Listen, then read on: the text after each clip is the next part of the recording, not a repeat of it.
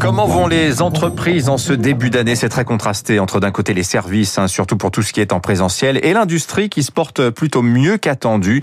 Focus ce matin sur les ETI, les entreprises de taille intermédiaire, hein, entre 250 et 5000 salariés. Bonjour Philippe Dornano.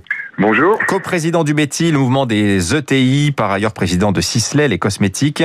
Vous publiez ces jours-ci, Philippe, avec le METI, votre enquête de rentrée 2021 qui révèle des signaux positifs hein, pour les ETI. On va s'en réjouir.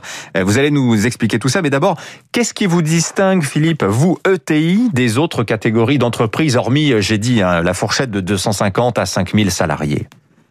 Oui, c'est ça, c'est 250 à 5000 salariés, donc c'est des entreprises qui sont moyennes, grandes. Ce sont des entreprises, alors dans les ETI, vous avez des filiales de groupes étrangers parce que l'INSEE les consolide pas, mais parmi les, les entreprises de cette taille qui sont françaises, 70% sont des entreprises à, capitaux familiaux. Donc c'est des entreprises qui se projettent en, général dans le long terme. Et ce sont des entreprises qui sont euh, moins parisiennes, hein, parce que 70% d'entre elles sont euh, hors de l'île de France et sont dans les territoires. Voilà, donc il y a vraiment des signes particuliers. On en vient à l'enquête, Philippe Dornano, je donne les grandes lignes. Hein. Un patron de TI sur trois voit 2021 comme l'année du rebond. Un tiers compte embaucher, prendre des apprentis aussi. Presque un sur deux euh, veut augmenter ses investissements. On a presque l'impression, pour une partie des ETI, je dis bien une partie, euh, la crise est finie. Non, c'est assez classique. En réalité, déjà en 2009, euh, les ETI avaient réagi de cette façon-là parce qu'elles se projettent dans le temps et celles d'entre elles qui ne sont pas euh, trop gravement touchées, euh, donc réfléchissent déjà aux prochaines années, à l'après-crise, et, et, donc ne freinent pas leurs investissements. Un certain nombre d'entre elles ne sont pas cotées, elles ont à rendre compte à des actionnaires qui sont plutôt des actionnaires de long terme. Ceci étant dit, il y a quand même un certain, un certain nombre de TI qui sont très fortement touchés par la crise. Hein. La prévision en 2020, c'est moins 6. Euh, une ETI sur deux a diminué ses effectifs en 2020 et 13% pensent devoir, pensent devoir prendre en 2021 des, des décisions difficiles. Donc on, on a vraiment deux réalités à l'intérieur de la catégorie. Voilà, le verre est à moitié vide, mais aussi à moitié plein, hein, pour simplifier. Philippe Dornano, qu'en est-il des prêts garantis par l'État? Votre enquête s'arrête euh, quand même assez longuement sur ce sujet. Euh, combien d'ETI vont commencer à le rembourser, leur PGE, cette année? Combien vont demander un, un moratoire? Est-ce que vous pensez aussi qu'il y aura une deuxième vague de demandes de PGE Je rappelle que le guichet est prolongé jusqu'à juin. Hein. Alors, pour, pour, le, pour les PGE, ça va aussi dépendre un peu de la, situation sanitaire, des décisions qui vont être prises de, de confinement ou pas confinement, puisque chaque confinement, bien évidemment, a un impact qui est très très important sur les entreprises.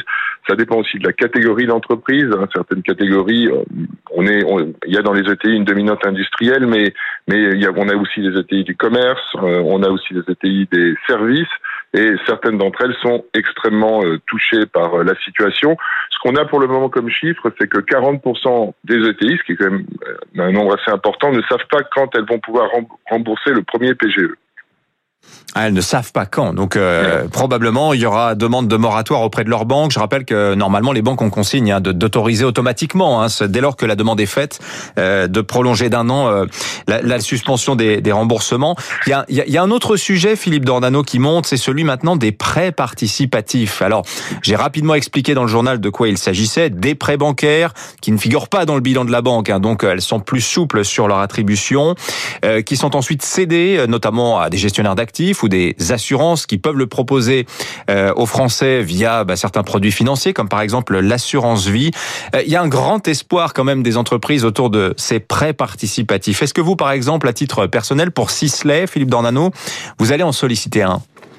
Non, pour Sisley, on va pas en solliciter puisque nous, sommes une entreprise qui euh, qui est très internationale et donc on est une entreprise qui, certes, comme toute la cosmétique, est touchée par la crise, notamment le, on fait le chiffre de, la cosmétique est très important en travel retail et donc tout, tout, toutes les, tous les aéroports étant euh, quasiment pas fermés mais en, situation de très faible trafic, euh, on est impacté. Mais on est en même temps une entreprise internationale, on travaille dans certaines zones, certaines zones ont repris, toute l'Asie a repris, la, Corée n'a jamais confiné, la Chine est est assez dynamique et donc on n'est pas nous dans la situation d'avoir besoin de ces prêts. Mais ces prêts sont très précieux parce que euh, même si les ETI se projettent et investissent, euh, certaines d'entre elles, et je le redis, sont en très sérieuses difficultés, et donc euh, tout ce qui peut les aider à passer ce cap, alors qu'elles sont par ailleurs intrinsèquement saines, est positif.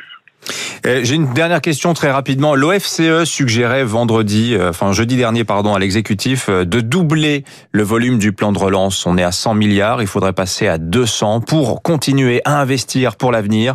vous souhaitez, vous, cette, cette, que, ce, que, ce, que ce soit le cas? Le plan de relance actuel est-il bien La question, c'est surtout pour faire quoi? Et là, à notre sens, pour les ETI, il y a deux sujets. Le premier, le gouvernement a commencé euh, dans ce sens, et c'est une mesure qu'il faut saluer. Euh, euh, il y a une véritable action à faire en France sur les taxes de production, ces douanes à l'envers qui pénalisent notre, notre économie. Aujourd'hui, le gouvernement a baissé, c'est historique, de 10 milliards d'euros des taxes de production. L'écart avec la moyenne européenne, c'est 35 milliards. Donc tout ce qui peut permettre de retrouver en France un environnement compétitif, c'est travailler pour l'avenir. Puis le deuxième sujet, un sujet d'inquiétude, le, taux de transmission d'entreprise en France est faible. Euh, la taxation des transmissions d'entreprise, même si elle a baissé, reste à un niveau qui est une fois et demie supérieur à l'Union européenne.